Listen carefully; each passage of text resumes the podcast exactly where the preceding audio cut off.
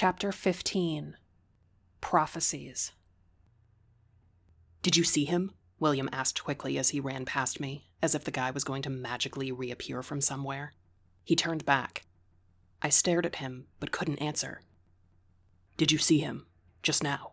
William repeated, and my voice finally found its footing. Yeah. Yeah, I did. I thought I was losing my mind. It was. It was Braden, but it, it wasn't. He, uh, he came to me too, inside. He stuttered his way through the sentence. I'd never seen him like this before. Is he flustered? Braden? Braden, uh, Lady in Blue, Quarry Braden, my best friend Braden. You saw us at the movies the other night, Braden.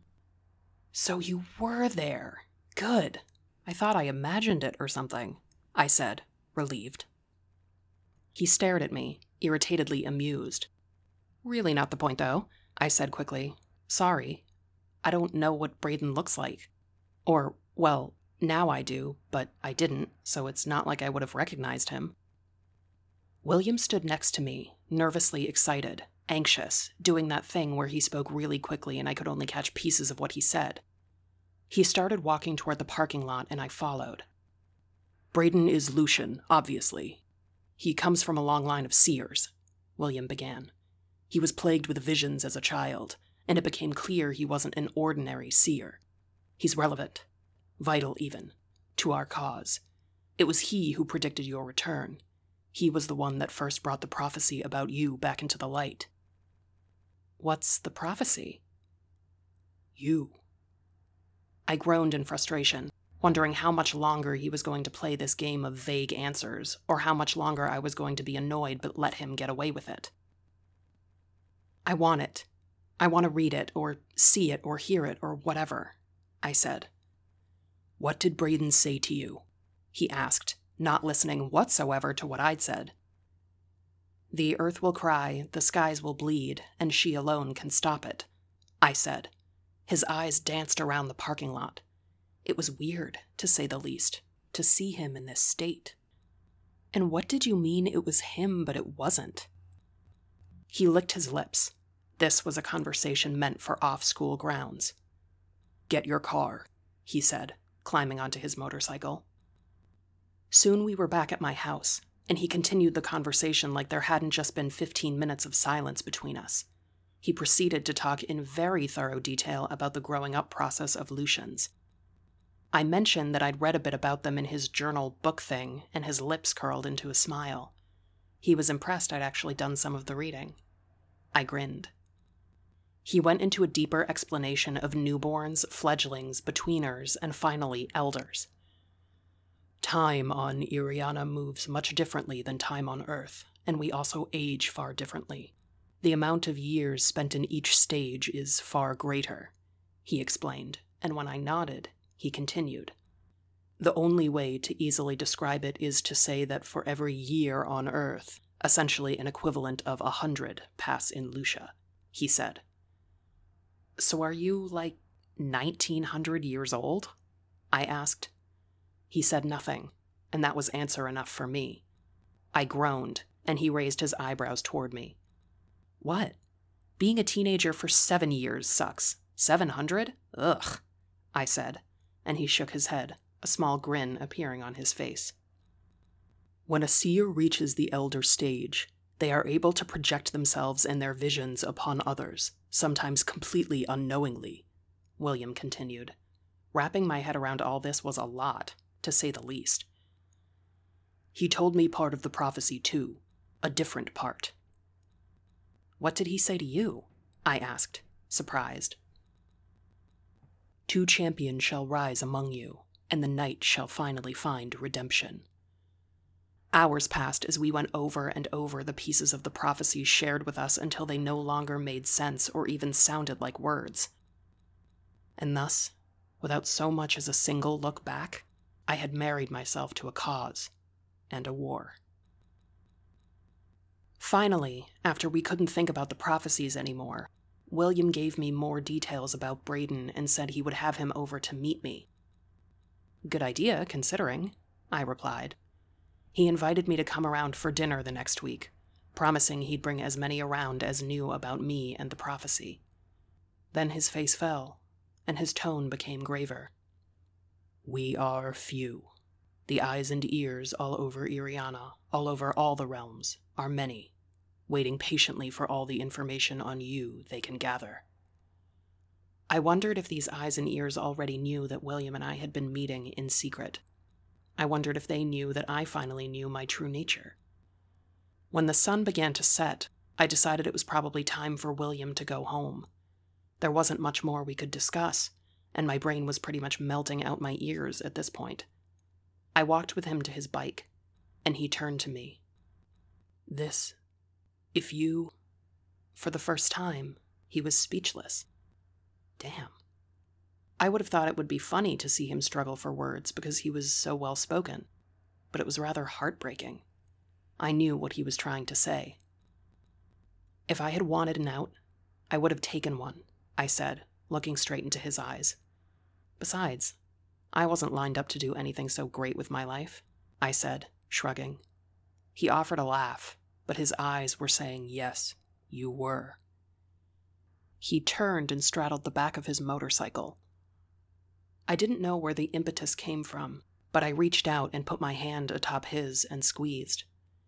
He turned to me, flipping his hand over and closing it around mine. We stared at each other for a moment. Something profound had grown between us, something I hadn't seen us building, something I didn't expect. His eyes spoke of ages I had never seen, told stories I didn't know if I could ever fully know. I leaned forward and pushed my lips against his. They were soft, and it felt like my whole body was lighting up like Christmas morning. Ugh, how cheesy. We lingered for a few seconds, enjoying the warm comfort of the kiss. Then he pulled away. My cheeks flushed with embarrassment. Sorry, I said sheepishly. No, no, I just. This is all so much more complicated than you know right now. I don't know if I'm. if I could. He touched my cheek. There's a storm coming, he said with great brevity. Yeah, isn't that what we've been talking about all this time? No. I mean, he pointed to the sky as the thunder clapped. There's a storm coming. He smiled and fully seated himself onto his bike. Big drops began to fall as I watched him pull away. There certainly is. I spoke to no one in particular, and everything inside of me screamed and was at peace all at once. I looked up. A thunderstorm. Strange for this time of year. No weirder than anything else at this point. My heart contracted in my chest, telling me I was setting myself up for failure with this endeavor. Could we really fight a queen and all her men? Then, a flimsy idea started to form in my mind. I ran into my room and began tearing apart my closet. Boxes of shoes? No, not in there. A few boxes of old photographs and albums? Nope, not in there. I had to have the pictures somewhere. Those drawings that I did in my sleep study had to tell us something. I ripped apart yet more boxes, tore through old journals and notebooks, but I couldn't find them. I flopped down into the mess, sighing as I did. Think. Think. The last time I had them out was to show Bridget and Caroline, and I couldn't remember where I put them after that. Surely I hadn't thrown them away. I spent another 40 minutes searching, but eventually had to give up. I couldn't remember. Perfect. A while later, after Mom got home and she and I prepared dinner, she asked about my day. Shrugging, I said I didn't do much except write a paper for school. Then she asked me something I could tell she had been waiting to ask when Sophia was moving back. A tight ball formed inside my chest, moving up into my throat. I coughed. Last I talked to her, she said in a month or two. I tried to focus more on the peppers I was dicing, afraid if I looked at my mom, everything would come rushing out. But I guess her parents keep going back and forth between wanting her mom to come back or stay there. I think she said she's having mood swings about it or something. I said, now trying desperately to sound flippant, detached from the whole situation. though I was far from it. But if you ask me, I think that she and Soph should just pack up and come back. If that's what her doctor thinks is best for her. I shrugged and left the end of the sentence lingering. The ball in my chest expanded when she said, And William? That tone, that slightly high pitched, I'm asking about your relationship without really asking tone. I don't know, I sighed, eyes still glued to the peppers. I don't know what to do about him, about Sophia. Have you two talked about it? Yeah, kind of. I mean, we did. She's even met William. We talked about not being together. We decided that was best, but. She doesn't know you may be seeing, seeing William? I'm not seeing, seeing William. I don't think. Not really. But, yeah. I answered after a short pause. I see. Well, you're young. You're not married to anything or anyone. Except a giant war, I thought. Yeah, I said. I just meant that you don't have to go around stomping hearts before you even know what you want, or what they want. Sophia may move back and want nothing to do with you. Thanks, Mom, I said flatly, finally pulling myself away from the dicing. Oh, not like that, Mom said, taking the cutting board from me and sliding the peppers into a pan. They sizzled. I feel you, friends. But you just said you decided not to be with each other. You never know. Maybe you'll be better off as friends. It could be done. That's what you were before. How was this woman not my biological mother?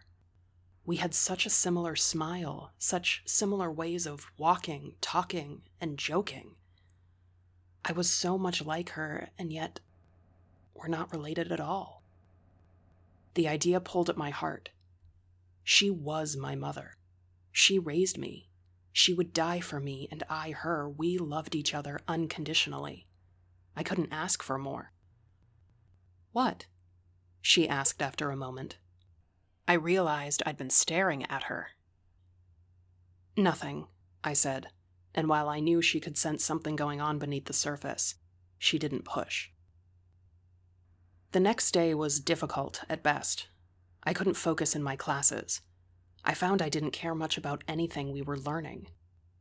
Before Lit, I talked with Erin and asked if she wouldn't mind my coming late. I wanted to speak with Miss Roca about something. Bring me a note, she said, and I nodded, heading to Miss Roca's office as the bell rang. Her door was closed, and it was clear she was in the middle of a conversation with another student. I sat on the bench to her office, waiting impatiently, my foot tapping in anticipation. When her door finally opened, I jumped up too quickly and crashed right into Tony. I couldn't hide my look of surprise. She usually shoved it in my face every chance she got that I talked with the school counselor. Her eyes were a bit teary, and instead of saying a snide remark, she simply plowed through me and marched away. Come in, Amy, Miss Roca said, ushering me inside and sitting behind her desk. I sat down in front of her, feeling both confused and a little stupid about why I was there. The first thing out of my mouth was, What's up with her? I said, pointing behind me, referring to Tony. Ms. Roca gave me the, you know I couldn't tell you that, look. Oh, right. Sorry, I replied sheepishly. When she asked what I wanted to talk about, my nail scratched along the arms of the chair nervously. I stared at my feet. She sat patiently while I gathered my thoughts together, but it wasn't phrasing what I wanted to talk about that was my problem. It was what I wanted to talk about itself what would you do if um, something completely impossible happened to you? Like something fantastical that you would have never seen coming, that you never would have imagined. She looked at me, unsure. What if you went to a place so unfathomable and unreal, but completely tangible? I finished. Are you asking if I've ever done drugs? Miss Roca asked, almost laughing. I sighed, half out of humor, half out of exasperation. No, I just. I want to know if you've ever had anything happen to you that you never thought could happen. Like. Like, you find out that you're someone different. I said it with such finality that it almost brought the conversation to a close. Miss Roca looked at me, intrigued. Sure, kind of, she began. When I graduated from school, my parents really wanted me to get a higher medical degree. She shrugged. They wanted their little girl to be a gainfully employed psychiatrist. I thought I wanted that too, and I tried. I went to grad school for a bit. Her tone became lighter, lofty. But then, the more I thought of it, the more I wanted to go back to high school, to offer you guys something I never had. Someone to talk to who's not that far removed from all of you. Someone who wouldn't judge you or shove stuffy books under your noses with stuffy definitions of your problems. I nodded, but her answer wasn't what I was looking for. Does that help at all?